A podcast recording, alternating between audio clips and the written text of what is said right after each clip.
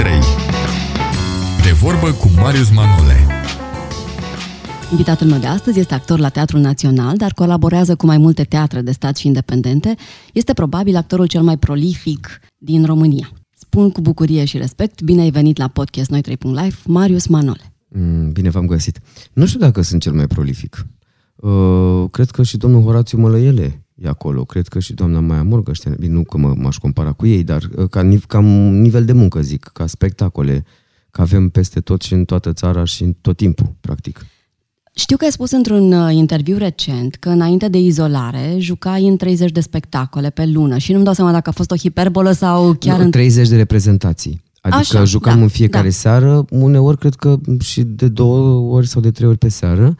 Uh, ultimul timp cam de două ori pe seară. Cred că acum sunt în vreo 14-17 spectacole cu totul. Dar ai avut o perioadă în care ai jucat în 30? Nu, am avut o perioadă în care am jucat în 25 cel mai multe, dar, repet, am avut 30 de reprezentații pe lună, adică jucam în fiecare seară, seară de seară, fără nicio pauză. Devine la un moment dat, e așa, ca un fel de rutină. Deși meseria noastră, niciun spectacol nu înseamnă cu altul și tot fiecare seară e deosebit în felul ei, adică sigur e, că e cu tot o altă energie al public, schimb, nu știu ce, dar... Dar te-ai gândit vreodată dacă asta, hiperactivitatea asta, compensează ceva? Pe categorii compensează. Compensează tot. Păi nu vorbim noi de depresie și de faptul că uneori depresia se manifestă prin hiperactivitate. Nu, compensează un fel de a nu ști să trăiești. Uh, dar nu că nu vreau, nu că nu am toate condițiile, nu că nu am ce, tot ce îmi trebuie. Pur și simplu nu știu să trăiesc. Adică nu știu dacă mai are cineva acest... Uh, dar cred că sunt mulți oameni care au sindromul ăsta. Nu știu ce să fac, adică pur și simplu am o zi liberă și, uh, cum să spun, îmi place să am liber. Atenție, adică nu e că îmi place, iubesc să stau acasă, pandemia asta mi-a prins minune, deci eu, sincer, acum sigur că o să mă urască lumea, eu nu vreau să termine, da, bine, nici nu vreau să moară oameni sau să se oprească um, economia și mai departe, dar uh, când stau acasă nu știu ce să fac. Mi-e groază când deschid ușa și zic ok, azi am o zi. Și uh, pentru că nu știu ce să fac, pierd pierd zilele, adică mi se pare că pierd zilele când nici nu citesc, că zic, ah, dar n-am chef, lasă că mai încolo, nici nu... Bine, eu și funcționez pe chestia asta că trebuie. Trebuie, trebuie, trebuie. Știi, vorbeam cu Ilona Brezoianu, colega mea, care spune, păi, dar nu mai spune targetul de asta, trebuie. Ce tot trebuie. De ce trebuie să citești? N-ai chef, nu citești. N-ai chef să faci de mâncare, nu faci de mâncare. N-ai chef să ieși, nu ieși. Ai chef să stai, stai. Dar la mine totul e așa, descol dimineața, bun, azi trebuie. Să, t, t, t, t, t, t. Nu fac nimic din ce spun că trebuie și după aia mă apucă de depresia. Uite, bă, că nu sunt stare să fac nimic din ce trebuie. Știi? E un fel foarte ciudat de a, de a... De aia la teatru, eu sunt fericit pentru că acolo trebuie să joc și și joc. Adică n-am cum să zic, bă, trebuie să joc, dar în seara asta nu joc. Adică forțat, neforțat, trebuie să-mi fac treaba. Și atunci ă, de-aia sunt fericit la teatru, pentru că de acolo vin cu o împlinire cumva, na. Voiam să vorbim despre aceste două paradoxuri. Ăsta că Așa. ai declarat că aproape că nu-ți dorești să înceapă activitatea. Da. Uh, dar în același timp munceai foarte mult. Să zicem că am acoperit acest subiect și ar mai fi un alt paradox pe care l-am sesizat la tine. Spuneai că de mic ți-ai dorit să locuiești într-un oraș mare ca să nu știe lumea de tine, uh-huh. Dar ți-ai ales o meserie care nu-ți permite să nu știe lumea de da, tine. Da, e o fraiște în capul meu. Eu aia vă zic. Eu vă zic că dacă trăie, e paradoxul bufonului, vorba lui Ștefan Peca. Știi, paradoxul bufonului? Uh, cred că e un termen inventat, nu există.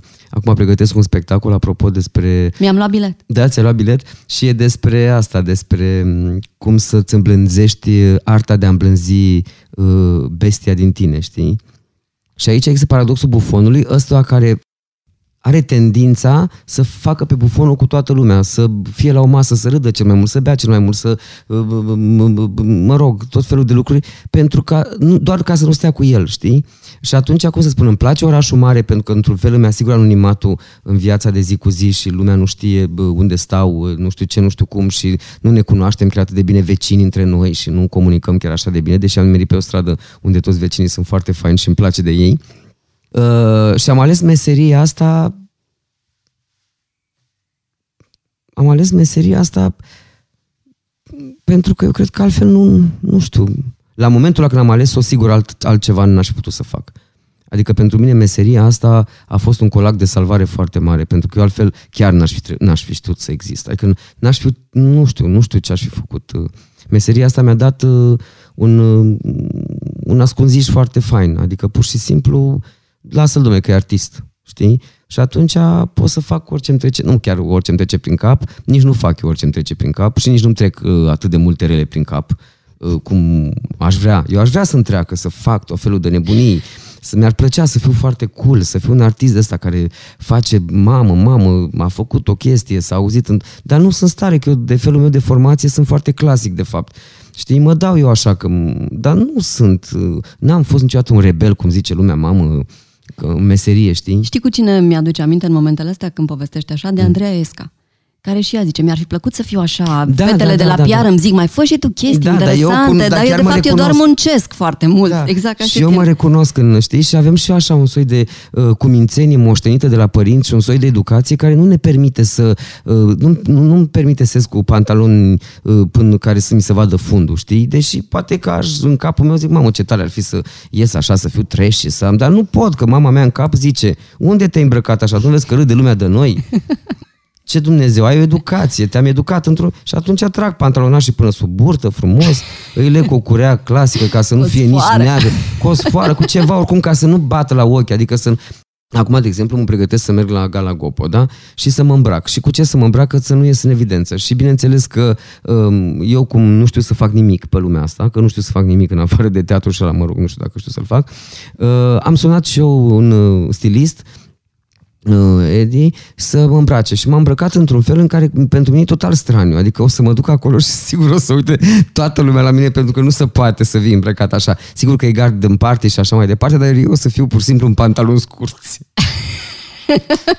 și cu sacou. Da, îmi pl- adică îmi place foarte tare, dar în același timp pentru mine e ceva foarte bizar, așa, știi? Aștept să văd, uh, sigur că m, Ilona Brezoianu și toată șleatca voi fi O să măciuca râd. bătăilor, dar uh, asta vorbeam, că uite, noi nu avem un stilist, știi?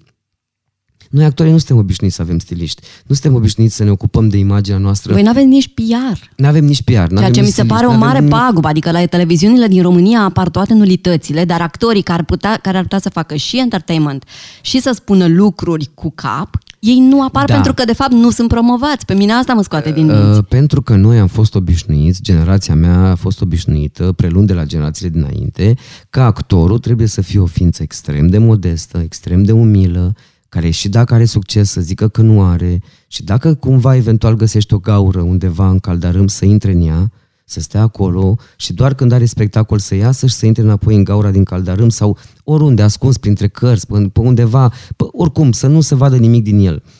În momentul în care lumea te cunoaște și apar la televizor, deja în meserie ești uh, comercial, ești, uh, ai mă, nu mai e artist.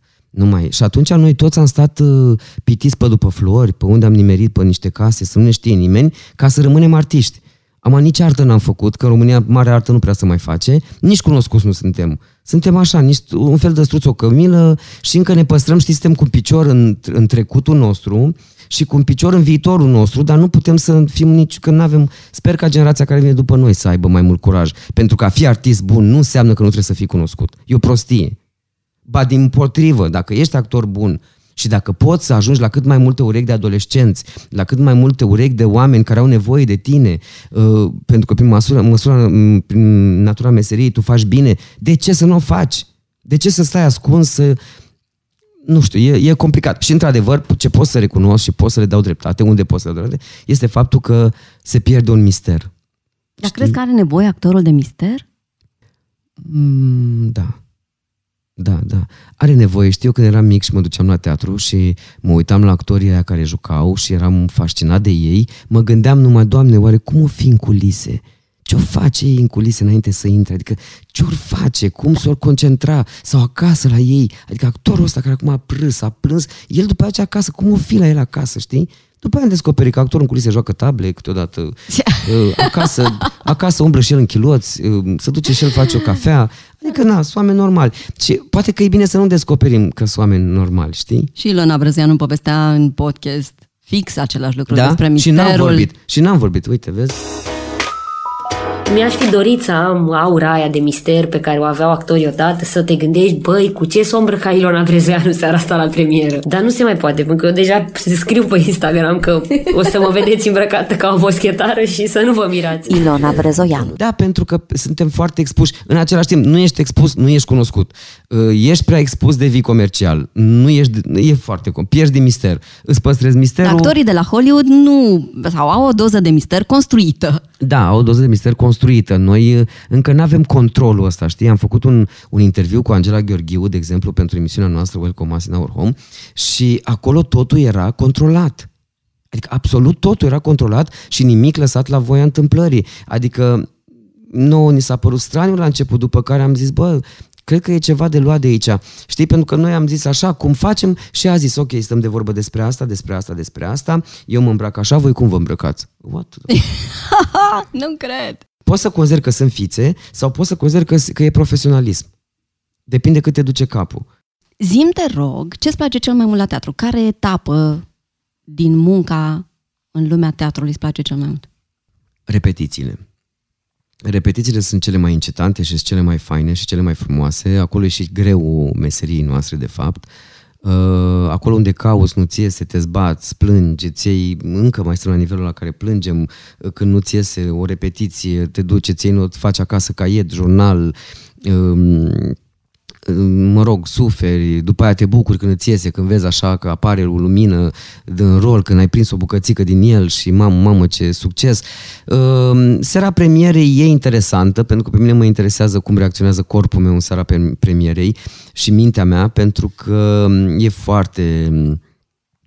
E o seară foarte specială, cu o încărcătură foarte mare, pe care noi, actorii, am, am, am uh, încărcat-o cu atâtea emoții, că de fapt e o simplă seară. Dacă vrei să o privești ca pe o simplă seară, e ca o simplă seară. Acum depinde ce vrei să alegi. Vrei să fie o sărbătoare, să așa, sau vrei... Eu, de exemplu, uh, pentru că sunt un om extrem de emotiv, un om extrem de fricos, un om ex- care, cum să spun, am emoții extrem de mari când am spectacole sau premiere sau așa, am, mi-am construit un fel de apărare și anume că uh, nu mai consider nimic important. Pentru că dacă aș considera ceva important, aș claca. Și atunci nu mai consider nimic. Zic, da, e seara că vine, mai mâine avem premieră. Zic, așa, și? Păi da, da, o să... Așa, și? și mă comport ca și cum e o repetiție banală, adică mă duc la teatru uh, poate chiar mai târziu decât de obicei, uh, mănânc în ziua aia, uh, ca să, că de obicei oamenii nu, actorii nu mănâncă, eu mănânc, dorm, plec de la cabină în ultimul moment spre scenă, stau de vorbă cu toată lumea, uh, fac glume, glumesc până intru în scenă, nu vreau nicio secundă să las loc uh, um, bestii astea care se cheamă frica, emoția, pentru că dacă o secundă eu tratez și îmi vine în cap, aulă, e premieră, gata, am pierdut pariul, eu nu pot să, nu mai funcționez. Uh, și de-aia interesantă seara, apropo de momente interesante din meserie, repetițiile sunt foarte interesante, cele mai interesante când descoperi, când te bați cu personajul. Și seara premierei pentru mine este să văd și mă uit și la colegi cu foarte mult uh, curiozitate, pentru că toată lumea reacționează în felul lui. Unii vorbesc mult, alții râd, alții plâng, alții sunt distruși, alții altora le tremură mâinile, alții nu mai vor să intre.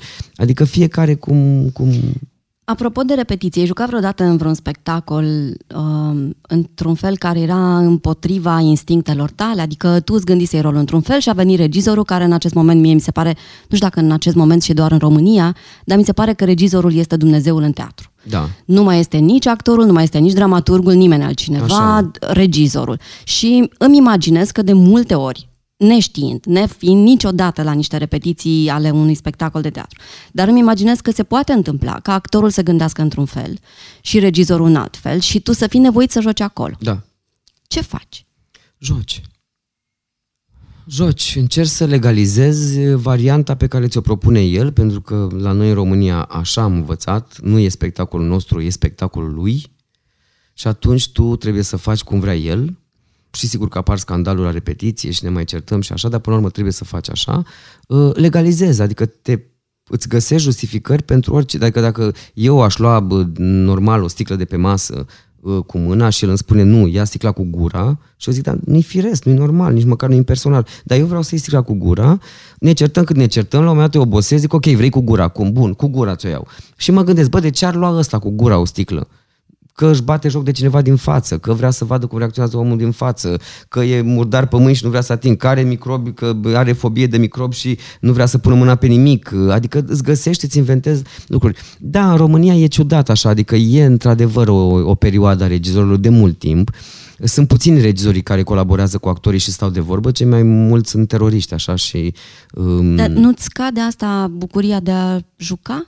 De a face teatru? Adică dacă ești doar o marionetă în mâinile unui regizor... Da, Uneori, că mi imaginez că nu se întâmplă. Da, eu am și avut noroc cumva, pentru că eu n-am fost niciodată un actor cu foarte multă personalitate. Adică eu am tot timpul am uh, funcționat foarte bine. Sunt, Carmen Lidia Vidu m-a descris, eu sunt un burete. Dacă mă bagi în apă, trag apă. Dacă mă bagi în nu știu ce soluție, iau soluție. Eu am funcționat tot timpul, chiar dacă am părerile mele sau așa, uh, într-adevăr și eu am avut destul de mult respect pentru regizori tot timpul și am zis că așa am fost învățat și atunci, na, am funcționat după ei. Da, e frustrant uneori, e frustrant până la lacrimă, e frustrant până când te duci, adică mi s-a întâmplat să ies să dau cu pumnul într-un geam, să sparg geamul de nervi, pentru că nu credeam în ideea lui și așa mai departe. Și e foarte greu să, să apari în fața publicului tu necrezând până la capăt într-un lucru, știi? Adică e greu. Dar nu simți nevoia după, după ce Pleacă regizorul... El, n-ai da. voie. N-ai voie? Nu ai voie, asta e literă de lege. Niciodată nu schimbi spectacolul după ce a plecat regizorul. Uh-huh. Nu e indicat. Adică. Și apropo de colaborarea de pe scenă, um, ți s-a întâmplat să ai actori care să te încurce în mod voit? Uh, să mă încurce în mod voit, nu. Nu, poți să joci cel mult cu un coleg care să fie cabotin uh-huh. știi, care să tragă la public. Și atunci tu, în loc să ai o relație justă, dreaptă cu el pe scenă, tu vezi că ăla face cu ochiul la public, că trage la public, că face uh, șmecherii, că face și... Mi s-a întâmplat asta. Aveam un spectacol unde un coleg de-a meu trebuia să bea dintr-o șampanie și eu aveam o conversație cu un alt coleg, o conversație importantă pentru spectacol și pentru personajul acelui coleg și nu, mi-am, mi-am dat seama că jumătate de sală din partea stângă râdeau. Oamenii râdeau și nu era nimic de râs. Și am, m-am oprit o secundă, m-am uitat să văd ce Dumnezeu se întâmplă. Știi că te uiți, poate ai prohabul deschis, poate nu, n-ai văzut tu. Și mi-am văzut că colegul care bea șampanie și un pahar și le făcea la oameni cu ochiul, să strâmba la ei și aia râdeau și nu mai erau atenți în partea asta. Și m-am dus, am luat sticla de șampanie și am pus-o deoparte, s-a terminat momentul, nu știu ce, după care sigur că a venit băiatul și a sărit la bătaie în culise. Sigur că a fost un conflict cu mi-am permis să iau, ce să-i zic, băiatule, nu a adăugat tine, o acțiune nu care era nu la tine, era... Nu era la tine mingea, știi? Da. Sandu Dabija, un regizor, are, are asta e, fii, fii atent la cine e mingea, la cine e, știi? Adică nu poate să fie mingea ruptă în două. Ai recomandat cuiva să dea la actorie acum, în România? Sigur că da, dacă iubești meseria asta, că îți face plăcere, dacă tu crezi că te regăsești în asta, de ce nu? Adică e o meserie foarte frumoasă. Uh, na. Dar e așa cum ți-ai imaginase înainte să dai la actorie?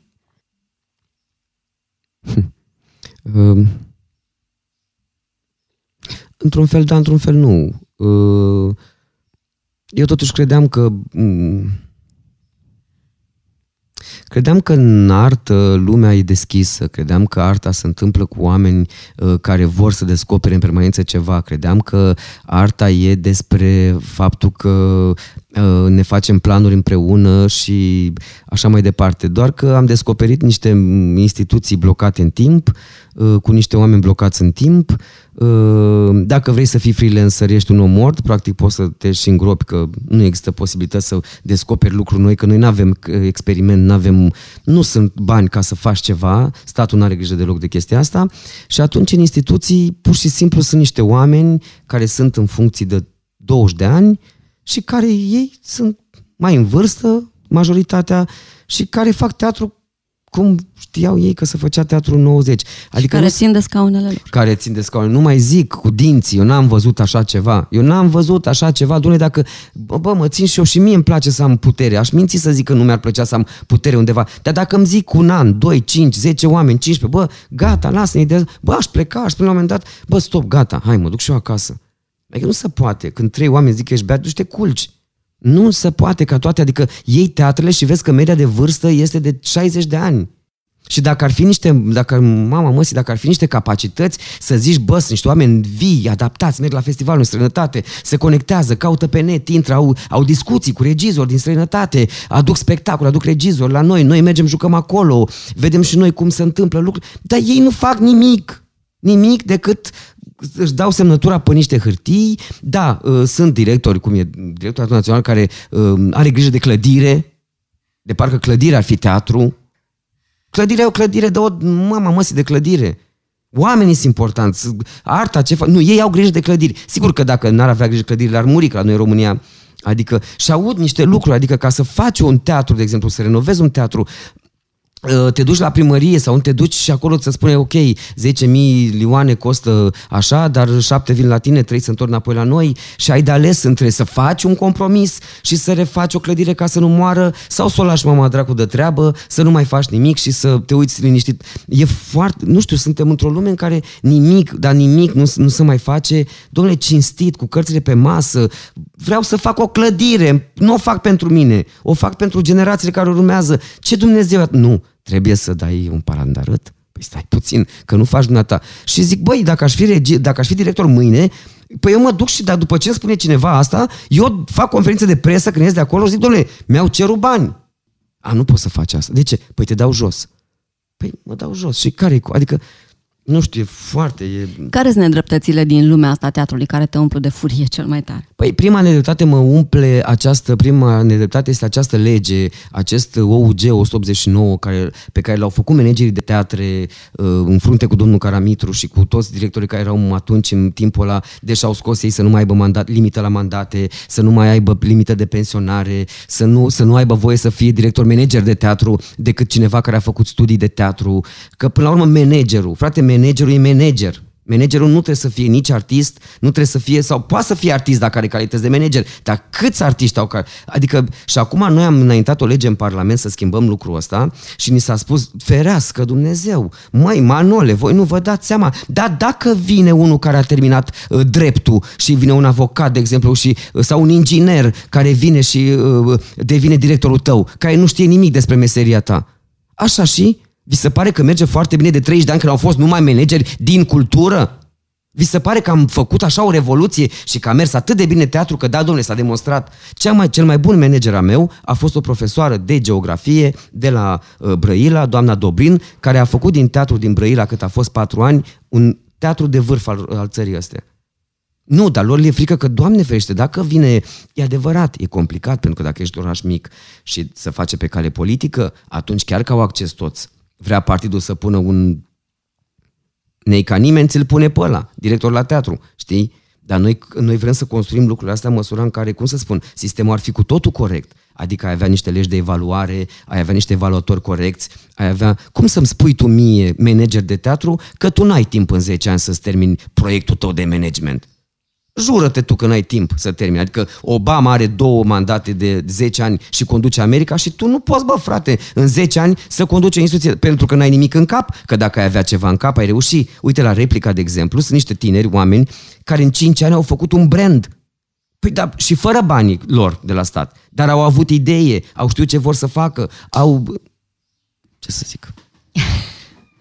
E complicat și sunt multe de nelămurit. Sunt foarte curioasă cum e relația ta cu Caramitru când vă întâlniți pe holuri. Da, nu ne întâlnim și chiar dacă ne întâlnim, nu mai vorbim, că nu avem ce să mai vorbim. Îl respect ca actor, în continuare spun. Îl respect ca actor, n-am nimic de... Adică e un actor mare, uh, un actor cu experiență. Nu înțeleg de ce vrei să fii director la 83 de ani sau 79 de ani sau 78. Nu înțeleg. Să fii și director uniter, să fii și director la Teatrul Național, să fii și... De, dar cât de, dar cât de, ai fost și ministru, dar cât vrei să fii în funcții? Dar cât? Adică peste tot, cât, cât?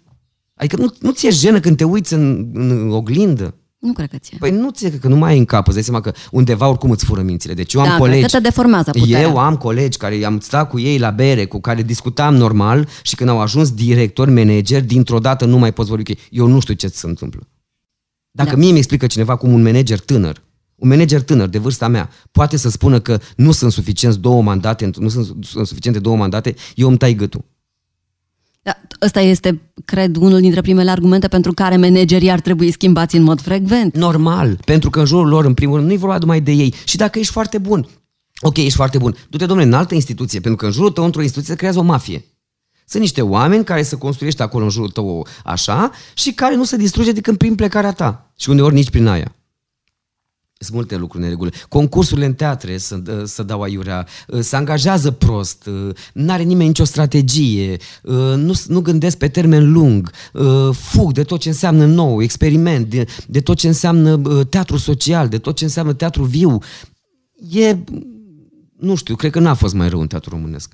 Și știu că o să fie actori acum mari care o să zică, ia uite bă și pe puțoiul ăsta care acum s-a trezit el, da frate, cât să mai stăm așa să ne închinăm la...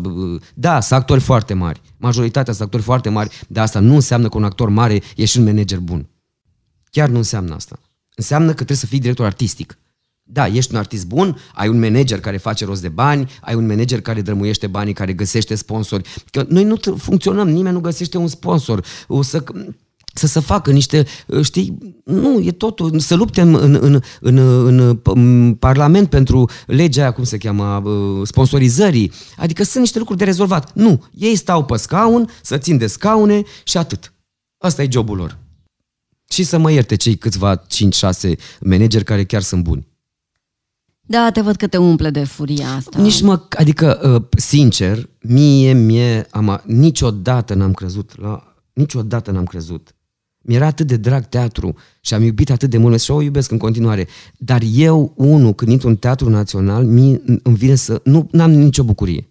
Mă duc acum la repetiții, am intrat, azi am avut repetiții, nu vreau să vorbesc cu nimeni, nu simt nevoia să vorbesc cu nimeni și nimeni să vorbească cu mine, că nu vreau să mai aud de uh, breaslă, de asta, iarăși, sunt susținătorii Breslei care spun, Marius, breasla trebuie apărată, trebuie să ne susținem între noi, noi nu avem voie să ieșim în afară, să spunem că sunt probleme și...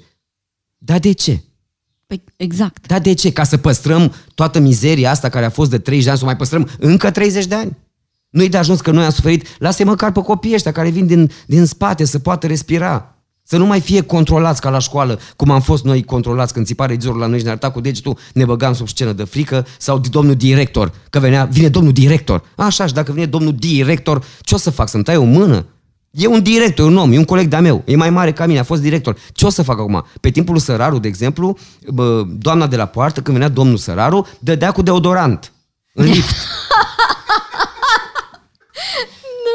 dea cu deodorant. N-aveai voie să ieși din teatru că intrau domnii directori. Bă, dar mai terminați-o cu domnii directori. Că și domnii directori ăștia nu sunt... Dar dacă ei sunt pe viață, normal că ei la un moment dat cred că sunt niște zei.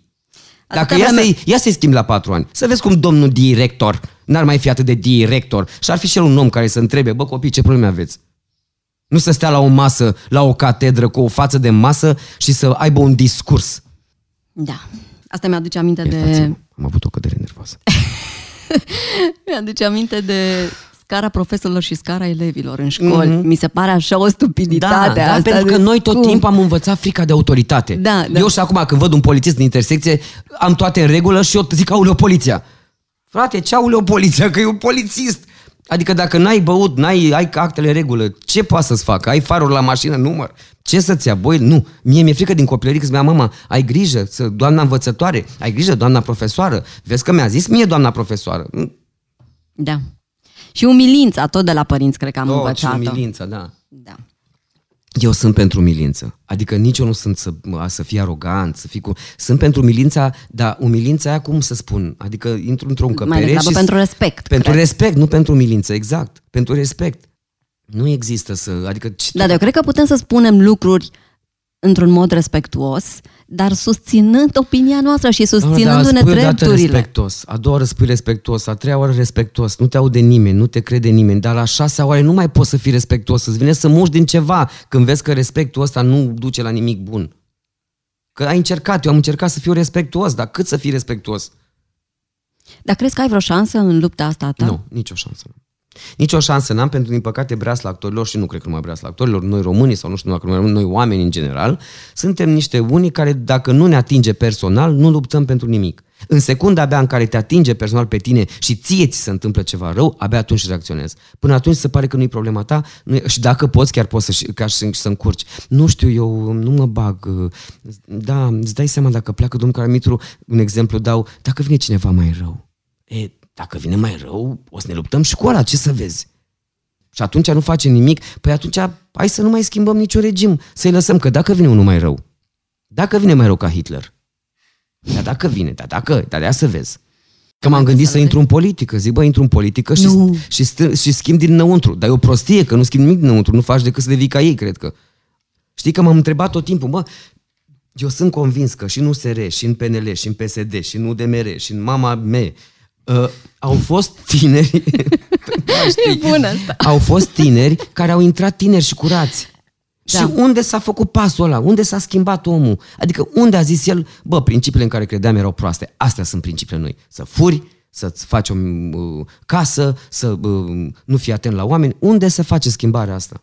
Și chestia asta că numai eu, sp- adică câțiva spun ce am spus eu acum, uh, într-adevăr reacția este, bă, iar manole, bă, cu teoria lui, cu managerii, cu teatru, bă, adică devine un fel de zumze de m, bâzâit care zici, bă, nici nu mai auzi la un moment dat, că dacă el tot timpul unde apare începe să ragă despre OUG 189, despre Caramitru, despre manager, despre mama, nu te mai interesează, aia, bă, are o problemă personală. N-am nicio problemă personală pentru că eu, în Teatrul Național, n-am nicio problemă. Am jucat, joc. Uh, Domnul Caramitru poate să zică uh, ai, ju- uh, te-am lăsat să joci. Să zici mersi. Te-am lăsat să joci. Tu unde, în ce context sau de la cine ai învățat cel mai bine actorie? Eu am învățat de la foarte multă lume, pentru că am început cu școala mea de la Iași, cu profesorii mei de la Iași, uh, după care m-am întâlnit aici la București imediat cu uh, Dorina Chiria, cu Lia Bugnar, uh, cu actorii de la Teatrul Național, cu Felix Alexa, cu Peter Ker. M-am întâlnit cu multă lu- Eu am învățat la Iuri Cordonski, am învățat foarte mult, de la domnul Rebengiuc am învățat foarte mult, de la Rudica Mandache am învățat foarte mult, de la doamna Maia am învățat, de la, am învățat de la toată lumea am învățat câte ceva. Ai spus într-un interviu că Rodica Mandache este eroul tău sau Da, modelul da, da, tău. da. De ce? Nu, este un om care a trecut prin foarte multe lucruri grele în viață și n-ai să-l auzi niciodată că se plânge sau că nu face un lucru sau că nu... uh, Cum să spun, un om care aleargă uh, și zice ce faci? Mă duc să-i rezolv lucrutare că m-a rugat să fac o treabă și după aia am la repetiții, după aia am cu studenții, uh, după aia am spectacol, am spectacol greu ca Melania și singură pe scenă, după care seara vin și trebuie să văd un film, să iau un scenariu pentru studenți. Deci un om care niciodată nu stă, e curios în permanență, vede lucruri, vede filme, vede teatru, uh, lucrează cu studenții, lucrează cu... e permanent în mișcare și e un om care aleargă după tramvai, frate. Aleargă și nu se plânge niciodată că îl doare sau că nu vrea să facă sau că... Și omul ăsta care zice, măi, trebuie să facem, trebuie, că dacă nu noi, cine? E fantastică și n-a avut o viață ușoară. Ai încercat să scrii sau să regizezi? Nu pot să scriu deloc, că nici nu am cultura care trebuie și nici nu am talent și nici nu... Și scriu în permanență cu gândul că cineva o să citească și atunci nu e nimic sincer din ce scriu. Mai bine scriu pe Facebook, acolo știu clar că o să citească și pun acolo toate mizerile. Nu, n-am citit, nu, n-am scris niciodată, uh, iar de regizat nici atâta. Nu pot să, nu, nu sunt în stare, nu sunt. De ce? Adică ce crezi că îți lipsește? Uh, nu am viziune de ansamblu, uh, sunt mult prea personal, le-aș imprima oamenilor care aș lucra stilul meu de joc, n-aș fi, n-aș fi deloc îngăduitor, n-am răbdare, uh, nu sunt un lider bun deloc. Uh-huh. Nu. Uh, bă, bă, bă, Ăsta, de regizor, trebuie să fie un psiholog în primul rând. Apar foarte multe situații de rezolvat în timpul unui spectacol. Se clachează lumea, uh, nu găsesc drumul corect, vor să iasă din spectacol, se întorc, uh, plâng, uh, se urăsc între ei, sunt gelozii, uh, um, invidii uh, și trebuie să știi să te joci cu toate astea, să le vezi, să le observi, uh, să vezi cum funcționează oamenii. Unii, unii funcționează dacă țipi la ei, dacă îi, alții dacă din contră îi iubești și îi crești și îi faci să înflorească. Eu, întreagă, nu e așa o meserie că ai o viziune și gata. Uh-huh. Nu. Lucru cu actorul, de fapt, e cea mai mare regie din lume. Și cred că e important și să îți aduni distribuția, Să știi să-ți nu- faci o să se distribuție, potrivească și să cu știi rolul, să-ți dar alegi și un text. cu și ei între ei. mă și ei gândesc. între ei și să-ți alegi un text și să vezi unde îl montezi și a, e cale lungă. Ce ți-ar plăcea ție sau pentru ce te duce tu la un spectacol de teatru? Ce urmărești la teatru? să mă emoționeze. Eu nu sunt un spectator care uh, sunt pretențios deloc. Uh, vreau doar să mă emoționeze și să fie cinstit. Atât.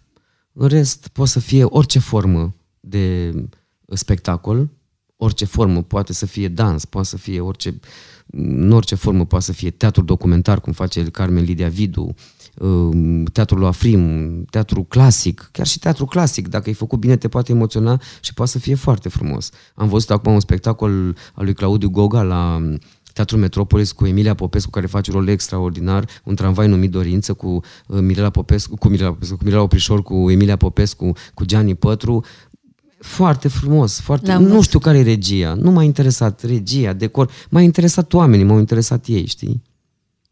Și se poate ca la un spectacol, că asta e, asta, trebuie, asta e de înțeles aici, putem vedea noi amândouă, spe- amândoi același spectacol. Depinde în ce seară te afli. Depinde de ce ai nevoie în momentul ăla al vieții tale. Depinde uh, uh, cum rezonezi tu cu, cu problematica din spectacolul ăla. Sunt atât de multe necunoscute într-un, în, în relația asta actor-spectator, atât de multe că nici nu, nu există rețetă, nu există nimic. Teatrul e așa o meserie subiectivă că e foarte greu. Foarte greu. De acord. Mai nou, eu am constatat că dacă mă duc la teatru obosită, sunt șanse mai mari să nu îmi placă spectacolul. Posibil, posibil. Și dacă e vreun spectacol la care țin neapărat să-l văd sau să fiu atentă, să-l mm. gândesc cum mm. trebuie, am grijă în ziua aia să mă duc odihnită. Da, să... da, da. da, da, da. Mi se pare... Frumos, da. Mm, Dar cine mai are timp să facă asta? Adică e așa de complicat, ajungi acasă să faci duș după, se, ca- după serviciu ca să poți să mergi la un spectacol repede, știi? Te îmbraci, alergi, ajungi. Mare minune că ai ajuns în scaun și de acolo încolo cred că începi să te odihnești. Îi vezi pe spectatori în timpul Eu spectacolului? văd, da, eu văd spectatorii. Știi, să spune că actorul netalentat vede spectatorii. Așa se spune. Nu știa Da, asta. da, da. Așa se spune că actor... Noi suntem plini de clișee de astea. Că există al patrulea perete. Ce unde dracul or fi inventat al patrulea perete? Al patrulea perete înseamnă că nu Da, e conexiune da, între nu tine e- și... Da, da, da. Pe naiba, e- adică pentru mine e o conexiune foarte puternică. Eu îi văd pe oameni din fața mea, simt energia care vine de la ei, comunicăm tot spectacolul, că nu poți să joci într-o cușcă. După gustul meu, repet, tot ce zic acum, uh, oameni buni, din breaslă mă refer. Tot ce zic eu e valabil doar pentru mine și numai pentru mine. Deci eu nu vorbesc în numele colegilor, în numele Breslei, în numele a nimic. Deci și când îi vezi, ce te ajută și ce te încurcă? Oh, mă încurcă foarte multe. Adevărul că ei, când au gândit să cu al patrulea perete, au avut cumva în cap ceva. Că eu, de exemplu, când văd în primul rând un- unul care se uită urât la mine, mă enervez foarte tare. Vai de mine și mă cer cu el pe timpul spectacolului, în capul meu. În capul Aoleu, și încerc să joc mai bine ca să-l agăț și să văd. Și ăla stă așa, săracul. Omul e atent, că de multe ori un om de ăsta se ridică la final și aplaudă bravo, aplaudă, strigă bravo, dar eu îl vedeam și în capul meu, care sunt paranoic oricum din partea asta, zic, aoleu, ce mă urăște asta, aoleu, ce... Sau când te urăște sala, știi, mai este că te urăște sala.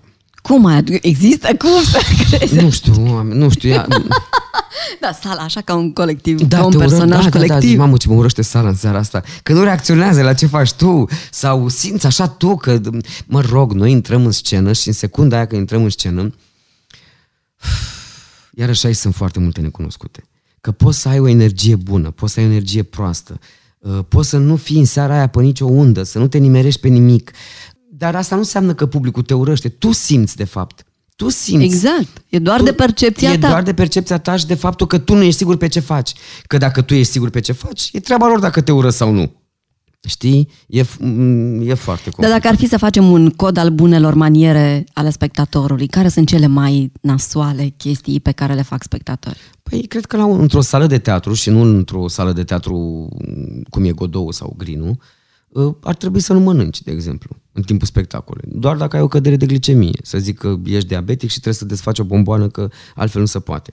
O bomboană nu o cutie, cum au desfăcut o pungă. La crimă și pedeapsă. Deci s-a dus la logican și le-a smult bomboana de mână. Nu cred. Ba da, că s-auzea... Dă-mi un pic aia, te rog. Deci s-auzea... Noi jucam crimă și pedeapsă, s-auzea așa. Făcea și discret ca să nu deranjeze. Nu, nu cred. Așa un sfert de oră. Vai de capul meu. Da, și s-a dus la Vlad Logigan și a luat bomboană și a aruncat-o. Da, deci ar fi indicat să nu mâncăm. Uh, Dacă avem sucuri, de exemplu, cu gaz, să nu se audă pss, că e ciudat. Să nu căscăm, chiar dacă ne plictisim. Dacă ne plictisim, plecăm acasă. Dacă vedem că ne-a furat Te somnul, deranjează dacă pleacă spectatorii din sală? deloc. Mai bine pleacă decât să se comporte, decât să aud Și atunci eu ar trebui să mă opresc, zic, ce facem, ne culcăm? Să-i spun, domnul, ce facem? Înstringem? A? Închidem, plecăm? Păi ce să mai joci când auzi? nu mai zic să ne închidem telefoanele. Că asta, Da. acum ne-am obișnuit aproape că zic, aoleu, dar ce se întâmplă? Nu sună niciun telefon? Dați zone drumul la un telefon, că îmi lipsește zumzetul de sonerie. Și cam atât, în rest nu există alte reguli. Atât Aplauzele între Aș să replici. nu vorbești cu actorii. E mișto nici să nu vorbești cu actorii, știi? Te iubesc. Vezi că și ea. Mersi. Da. Uh, știi că sunt unii care vin la mai, mult, la mai multe reprezenți. După aia știu replica și o să o zic ei dinainte. Și aia e frumos, și aia e frumos, da, e frumos. Uh, cum ai, ai zis? Aplauzele dintre replici. Nu, nu mă, acum știu că uh, n-ar trebui asta, am învățat la domnul Rebigiu că asta nu se face, dar acum ce să faci? Asta e. Dacă nu se aplaudă, e un public prost. Dacă se aplaudă, s- deranjant. E, păi și acum și publicul ăsta, cum să se mai comporte și el? Te abordează spectatorii pe stradă? Oh, nu foarte mulți, că eu nici nu merg pe stradă.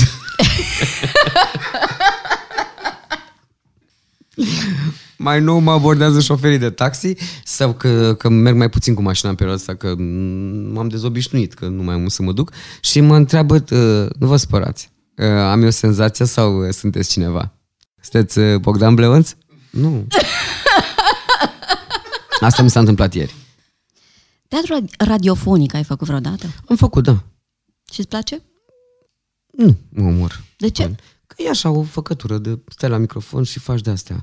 Oh, dragul meu, știi când eram noi... în- Și nu e frumos să-ți folosești vocea? Ba da, dar e făcătură. Nu știi, așa.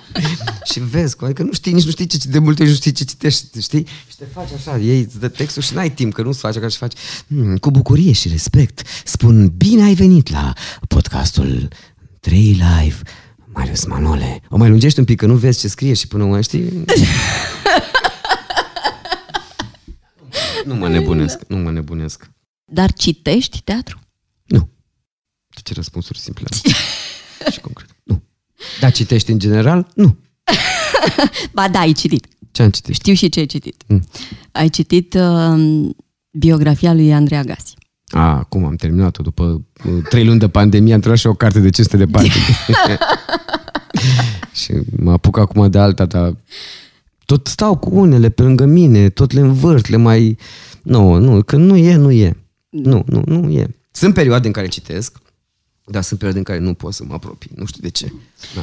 Ai vreo dorință puternică legată de teatru, un rol pe care vrei să-l joci Nu, sau să joci nu. cu cineva anume? Nu, nu. Am o dorință puternică de teatru să se reformeze teatru. Atât. Dramaturgia românească contemporană.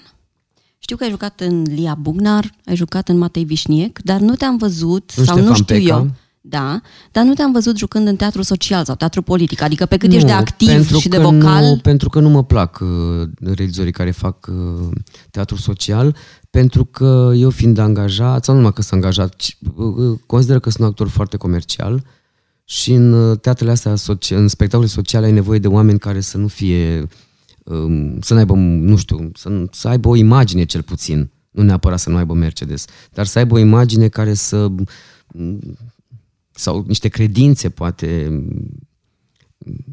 nu știu, nu, nu mă potrivesc cu ei, adică nu mă plac deloc uh, uh, regizorii care fac teatru social. dar ai jucat, te-ar interesa? Poate teatru devised sau, nu Păi, știu. m-ar interesa, sigur că m-ar interesa, dar nu mi s-a propus niciodată. Nu.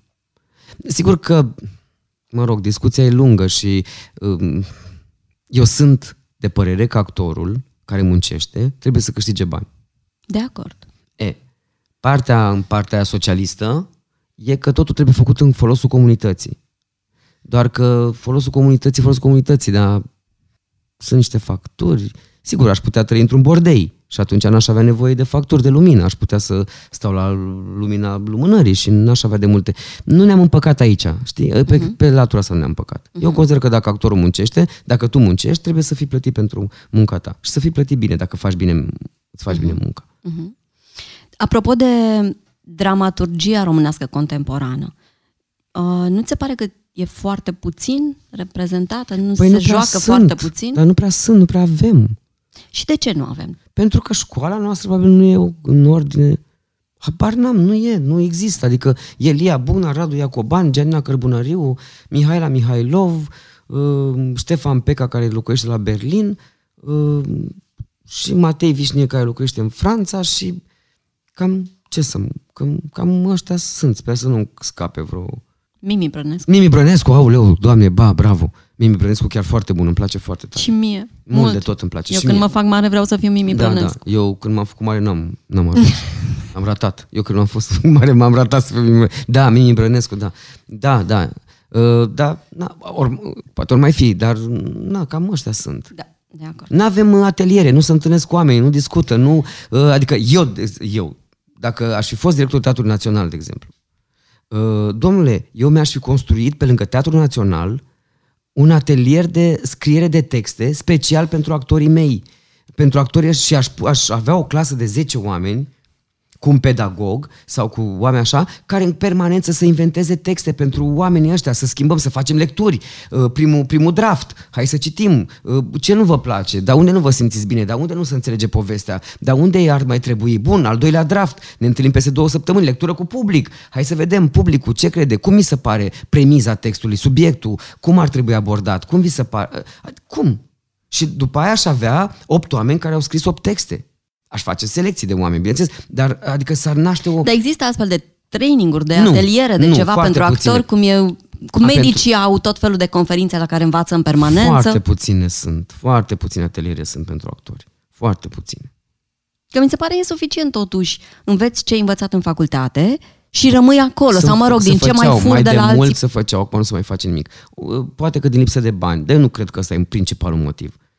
Că, de exemplu, sunt o groază de oameni care poate ar vrea să întâlnească cu Victor Benjuc, să-l audă odată vorbind, să-l audă vorbind. Nu să lucreze efectiv pe, pe text. Să-l audă vorbind cum gândește el, cum a gândit meseria asta. Că și asta e important. Adică sunt o groază de tineri care în țara asta nu o să aibă ocazia și n-au avut ocazia să se întâlnească cu Victor Benjuc.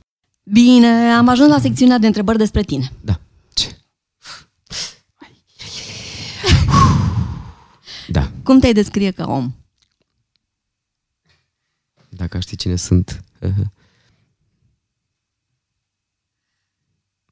Sunt în multe feluri și sunt în diferite timpuri altfel. Nu sunt într-un fel. Adică cum aș descrie, sunt... uh, um, Eu cred că sunt un om aproape bun. Cred, chiar cred că sunt un om aproape bun. Uh, Și zic aproape pentru că uneori mai dau cu barda. Cum am dat și în interviul ăsta. Um, nu sunt foarte, foarte profund uh, așa, îmi place să fiu, îmi place, sunt superficial așa, am o doză de superficialitate, sunt muncitor, uh, îmi place, îmi, îmi place să uh, fac lucruri noi, adică sunt curios, sunt și comod, uh, amân lucruri foarte multe, am problema asta că amân lucruri până când nu mai pot să le amân și atunci intru în panică și așa. Uh, și cred că, de fapt, sunt foarte leneș. Deși fac o groază de lucruri, de fapt sunt foarte leneș. Pentru că fac lucruri pentru că dacă mi-aș da răgaz, eu n-aș face nimic, de fapt. Dar Lene e sexy, de la Merlin Monroe. încoace. Lena e sexy când stai în primăverii. Dar când stai aici, pe aici, pe în titan, nu mai e așa de sexy. Care a fost cea mai fericită zi din viața ta? Am avut multe. Mult prea multe. Enorm de multe. Uh, pf, Nu știu, ziua în care mm, am intrat la facultate, ziua în care am luat bacalaureatul, ziua în care am intrat în Teatrul Național, ziua în care am luat castingul la Yuri Cordonski, ziua în care... La ce? La Inimă de Câine. Uh, ziua în care mm, m-a luat Felix Alex la Teatrul Național pentru prima dată într-un rol, ziua în care m-am întâlnit cu Apostol, cu Afrim la Brăila, zilele, bine, toate sunt legate de teatru, după cum vedeți. Dar asta e bine, nu? Da. Ajungem și acum. Uh, ce zi? zi? Am multe zile. Și ziua... Uh, și sunt zile normale, banale, în care nu mi se întâmplă nimic și sunt cele mai fericite câteodată. Pur și Mhm. simplu. N-am... Câte animale ai? Trei. Luca, Luca are și cățel. Matei. Luca, Cristi și Matei. Luca care e cățel și două pisici care n-au nume. N-am fost în stare. De unde pasiunea pentru tenis? De la Simona Halep. Nu, mi-a plăcut tenisul dintotdeauna, nu știu de ce. Chiar și înainte să fie Simona, cred. Nu știu de ce. Îmi place sportul ăsta, îmi place că nu alegi ca un... Totuși, că mie îmi plăcea și să alerg de nebun și am făcut maratonul, dacă poți să crezi la viața mea. Și eu. Vreo șase. Vai de mine! Și vreo 15 semi-maratoane. Și vreo 20 de triatloane. Mă laud, da. Sunt mândră de asta. Serios? Da, de fiecare dată ies pe ultimele locuri. Și eu am ieșit tot ultimul. Ultimul, ultimul. La, da. Uneori am ieșit și eu ultima, ultima, ultima. Mamă, Dar cât de tare tot mă ești. bucur asta. Dar cum? Din încăpățânare și atât. Nu din antrenament. Și eu la fel. Eu când m-am dus la maraton nu m-am antrenat deloc. Nu m-am antrenat la, deloc. Deci când mi-au început să zvâgnească mușchii pe la kilometru 32, ferească Dumnezeu. Deci am plâns până la final. Dar nu m-am lăsat, nu m-am, am, zis că am, le-am zis alor că ăstora prietenilor că termin, apoi am terminat. Dar tot din ambiție, nu din... Dar tenisul nu e din ambiție. Tenisul e o bucurie, o plăcere, nu știu de ce. Cu cine joci? Uh, Păi cu Ilona Brezoescu, cu Dan Răduleanu, cu Horațiu, cu mai joc cu Angel Damian. Cam ăștia suntem. Că Gașca nu, mă voastră. bag, nu mă bag la Horațiu Mălăiele, la Cornel Ilie, la ăștia Mhm. mari, nu mă bag. Mircea Rusu. Cum te simți în corpul tău? Ai avut vreodată complexe? Oh, numai acum, azi mănânc numai legume. Tu nu vezi că n-am mâncat decât uh, o roșie și un castravete de dimineață. Nu m-am simțit, nu mă simt, nu cred că am avut. Când eram mai tânăr, dar atunci făceam foarte multe excese de țigară și băutură, eram foarte slab și era bine. Eram prea slab. Acum nu mă mai, de vreo câțiva ani, 15 ani, nu mai prea sunt. Nu mai, nu mai prea sunt pe, pe, pe la mine pe în corp. Dar te ajută facultatea de actorie să scapi de complexe? Nu. Nu. Deci, nu. Pe mine nu m-a ajutat. Am, co- sigur, le tratez mai cu umor. Dar nu. Când am burtă, tot sunt complexat. Da, dar ți-ai arătat-o pe YouTube, deci A, e bine, ceva. e, nu e, e, e, uite aici e de lucrat la psihicul ăsta, te trebuie întrebat un psiholog. Cum stai cu dragostea? Fără să intrăm în detalii foarte Bine, personale. bine, bine, bine, bine. Mă bucur Tot timpul să am aud stat bine. Iubesc, sunt iubit cât de cât. asta. Bravo. N-am probleme. Locuiești singur sau te-ai simțit vreodată singur? Uh, uite, despre asta o să vorbim în spectacol. Cât timp petreci cu tine, cât timp petreci de unul singur acasă? E același lucru cu cât timp petreci cu tine însuți acasă? De exemplu, ale din, din spectacol. Uh, nu, nu mă simt singur niciodată. Niciodată nu m-am simțit singur. Și chiar singur fiind și chiar uh, stând, m, nu mă simt singur. Mie îmi place foarte tare singurătatea. Nu mă plictisesc niciodată. Am tot timpul de făcut, mie nu mi-ajunge niciodată timpul câte vreau să fac. Dar și chestia că stau, chiar dacă stau, adică mă stăm bi- bine dacă stau pe canapea, la televizor sau stau așa, câteodată stau, am o grădiniță mică și stau așa, am scot perna acolo și mă uit, ascult păsărelile, mă uit pe la... Nu mă simt singur, nu, îmi place mult să fiu singur.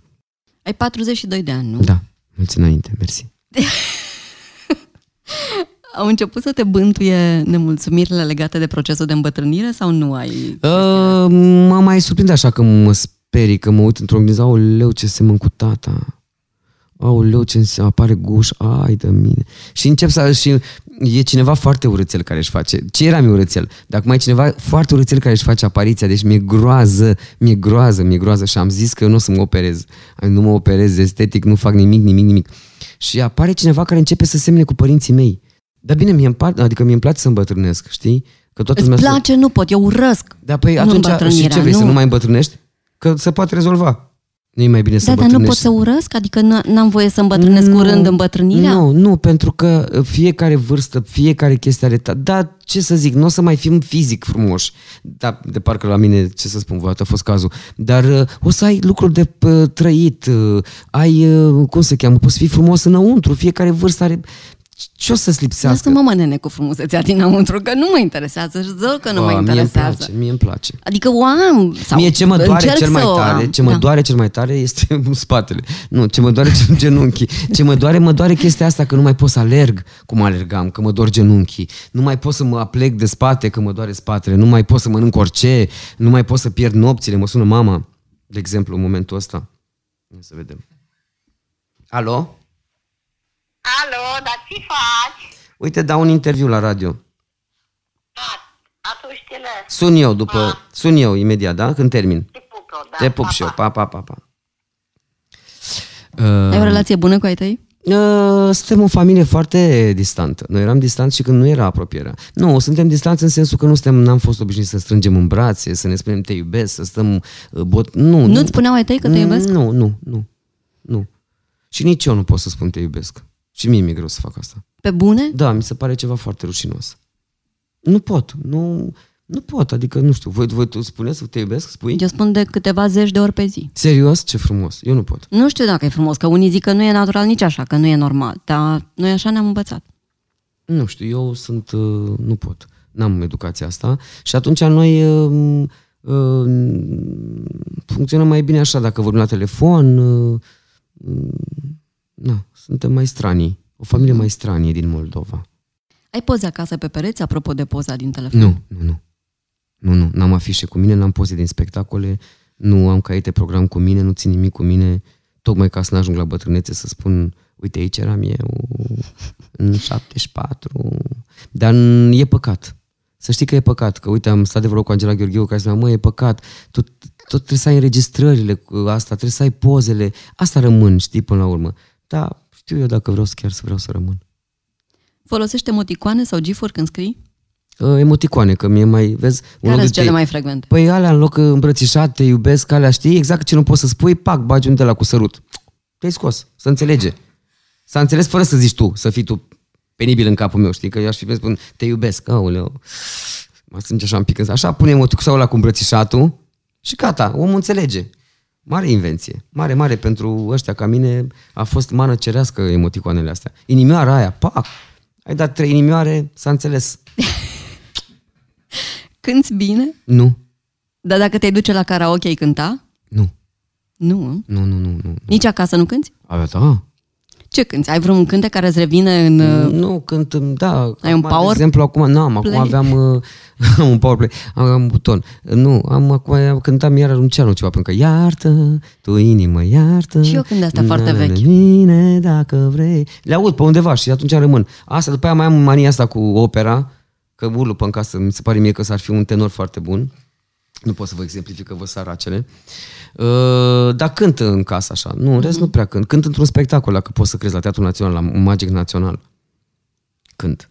Că așa a fost conceptul, să facem ceva ce nu facem de obicei. Și ce cânti acolo? Uh, Cânt... uh, uh, Stai că am uitat, că n-am mai jucat de mult, vezi că am fost în pandemie. Noaptea m-a prins iar, beat de același jar, ce dacă vreau să aprind o stea cu inima mea, ce dacă ca un lăutar, vântul hoinar. Da, așa cânt, aco- așa cânt și acolo, pentru că nu pot să cânt mai tare. Că dacă cânt mai tare falsez oricum. Și e Emi Drăgoi care mă urmește cu pianul că nu știe pe unde o iau. Că odată, ca un lăutar, vântul hoinar, uleu.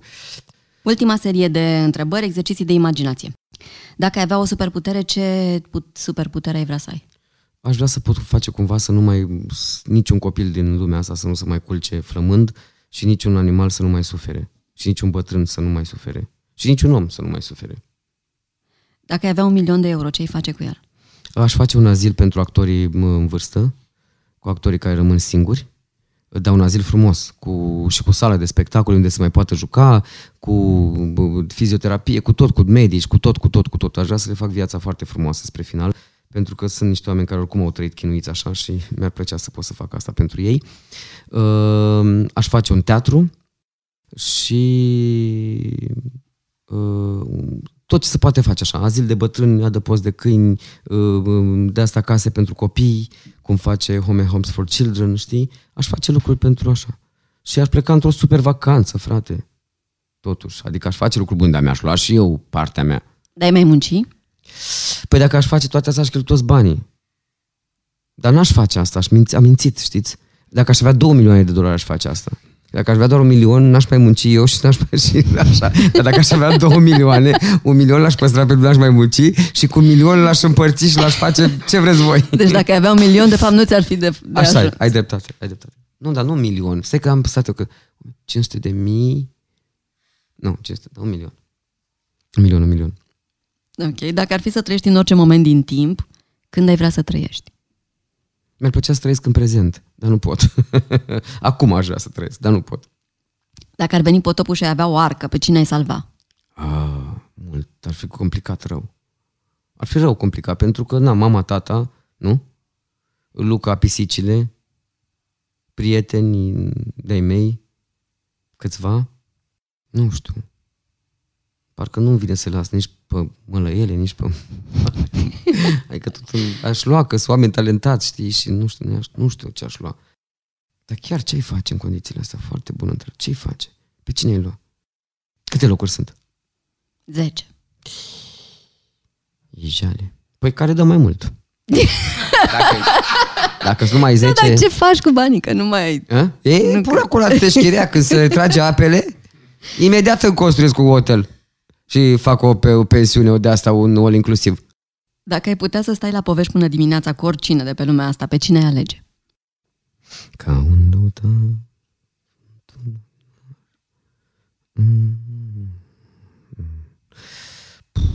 Cred că mi-ar plăcut să stau cu Ștefan Iordache, dar nu mai pot, nu mai am ocazia.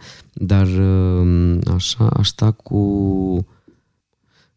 Bine, aș sta cu multă lume, dar aș sta, aș fi curios să văd cu Helen Miller așa. Dar dacă nu știu engleză, săraca ar vorbi cam singură toată seara și eu doar ar spune ok, ok, oh my god, ok, ok. Da, eu cred că v-ați înțelege. Da, nu știu. Aș fi curios așa. Taică meu, l-am luat pe taică meu în Grecia într-o vacanță și taică nu știe nici engleză, nici greacă, firește. Da. și Uite, în fiecare ce bine dimineață, semăn cu taică tu. și în fiecare dimineață ieșea din vilă ca să fumeze cu proprietarul vilei în care stăteam Și noi. vorbeau. Și vorbeau inclusiv despre Alexandru cel Mare, inclusiv despre maica mea. Și l-am întrebat pe taică bă, dar cum v-ați înțeles, cum e posibil? Și a zis, păi cum, am vorbit despre Alexandru cel Mare, că el zice că e grec, nu e macedonean, adică ne-am înțeles bine. Hmm? Că maica ta a rămas acasă cu găinile, adică avea multe subiecte, Da, nu dar înțeleg. cum? Nu știu și aș fi vrut să asist Păi la cred că această zice Alexandru discuție. Macedon, oh, Macedon, Macedon, it's Greek, it's Greek, it's not Greek, not Greek, it's not Greek. De astea. Cred că așa, da. Cumva, da. Că așa vorbesc și deci eu, și adică. tu cred că te înțelege Da. cu Helen Mirren. Dacă ai putea să învii pe cineva din morți, cine ar fi?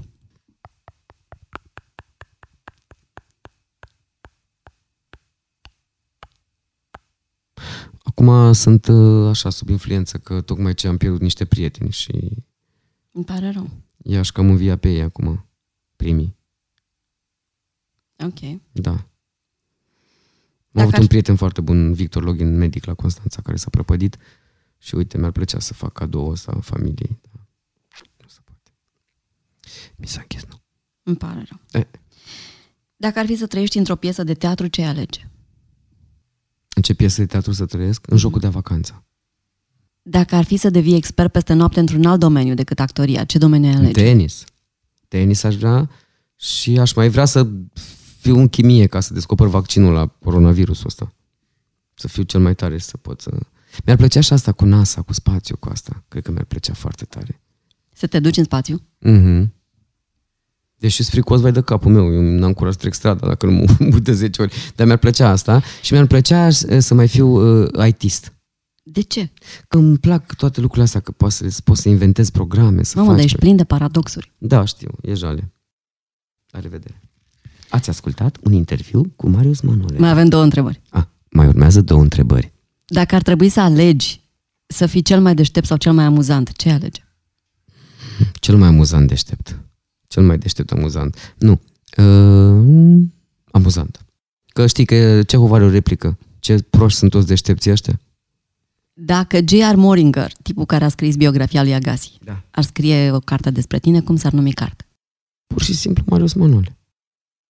Cine am fost, cine sunt. Eu nu știu, nu asta, cu asta nu o să le rezolv, cred că niciodată. Dar nu cred că sunt singur, dar e o treabă cu asta, frate, să nu știi cine ești niciodată, parcă e prea complicat. E complicat rău. Dar oare pe timpul oamenii aveau problemele astea? Nu cred. Părinții mei, oare, să- mama mea oare s-a gândit? Ia că o să o întreb acum. Eu cred că existau depresii și atunci, doar că nu știau că se numesc așa. Spuneau că sunt Și, trist, da, și nu că am cred o supărare. că... Asta auzeam. Da. Am o supărare mare. Am un of, Am un of, am o supărare mare, am o piatră pe inimă, inimă, am o Da. greutate pe umeri. Am... am o piatră pe suflet. Da, da, da. greutate pe suflet. Da, e ciudat. E că oamenii își puneau problema asta, uh, cine sunt, uh, cum sunt, care e adevăratul eu, care e ființa bestie din mine, cum îmblânzim, cum... Mi-ar plăcu ca timpurile să fie un pic mai simple. Îți mulțumesc foarte mult, Marius. Cu drag. Dăm voie să spun asta. Ați ascultat un interviu cu Marius Manole. Urmează știri.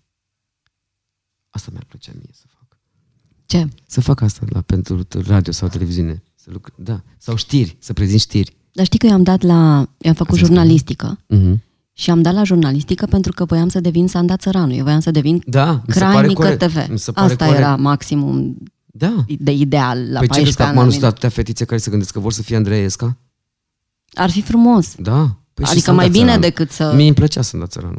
Da, foarte mult. Pur și mi-a plăcut. Și mai îmi plăcea doamna cu ochii frumoși albaștri. Am și dat un interviu la ea, a lucrat la Antena 1 până la o perioadă. Budeanu. Delia Budeanu. Delia Budeanu, care era mai elegant, Frumoasă așa. era mai, Delia da, Budeanu, da, da, da. mai doamnă. Da, da, da. Bine. Da. Mi-a plăcut. A, ce să facem? Uite, mă uitam aici să văd dacă mai sunt. Mai sunt, dar nu te mai, Mai știi țin. cu ce monolog a intrat la actorie? Da, știu cu ce monolog. Cu Rica Venturino și Hamlet, frate, mi-a dat Hamlet. Domnul Sabdaru de la Iași mi-a dat Hamlet. Cum a fost facultatea cea mai frumoasă perioada vieții mele. Doamne, cât de minunat a fost. Puf, stăteam și munceam, munceam, munceam și după aia când ne distram, apoi ne distram, nenică, deci nici n-aveam. Erau, de fapt asta făceam, din bar mergeam la facultate, la facultate în bar, eram cu Emiliano Oprea, cu Cristi Popa, cu Liviu Pintileasa de la Comedie, cu Florentina Țilea de la Teatrul Național, acum colegă cu mine. Mama, a fost o grupă așa de frumoasă și așa de mult ne-am uh, iubit și ne-am... uh, A fost Chiar a fost perioada aia foarte frumoasă, după aia de la Brăila a mai fost iarăși foarte frumoasă, cu Afrim, cu Apostol, cu Militarul, foarte frumos. Da. Mereu povestești de perioada de la Brăila. Pentru că a fost foarte frumos, chiar a fost foarte frumos. Și am făcut spectacole frumoase și era, aia credeam eu că e actoria. Așa, adică aia când noi dormeam în teatru și practic asta făceam. Ne, dis- ne distram. Mergeam la băute și lucram. Adică până la 1 noaptea, nu, plecam de pe scenă la 1 noaptea când desfăceam berile pe care le aveam pregătite. Dar până la 1 lucram și ne puneam probleme și nu, nu e bine, hai să vedem și dai cu întrebări și dai cu răspunsuri și greșeam și o luam pe alte căi și ne întorceam și eu credeam că așa se întâmplă, că asta e teatru. Nu că venim acum eleganți, cu rucsacul, cu telefonul mobil, textul pac, pac, pac, ti, ti, ti, ti, ti, așa, mm. știi? Dar poate că ăsta e apanajul tinereții, poate că așa trebuie să fie, așa e atunci, doar atunci, nu știu. Da, poate că este un obicei să ne amintim cu drag de lucrurile din perioada Nu, în care era eu cel... mi-amintesc cu drag pentru că a și fost foarte frumos. Nu, nu n-am romanțat, adică nu eu am rămas așa doar pentru că a fost în trecut să zic, mamă, nu, sunt și lucruri în trecutul meu pe care nu vreau să mi le amintesc și care au fost chiar urâte, dar uh, asta, Brăila și facultatea au fost două momente foarte faine, foarte frumos. Mersi. Pa, cu drag. Noi trei. De vorbă cu Marius Manole.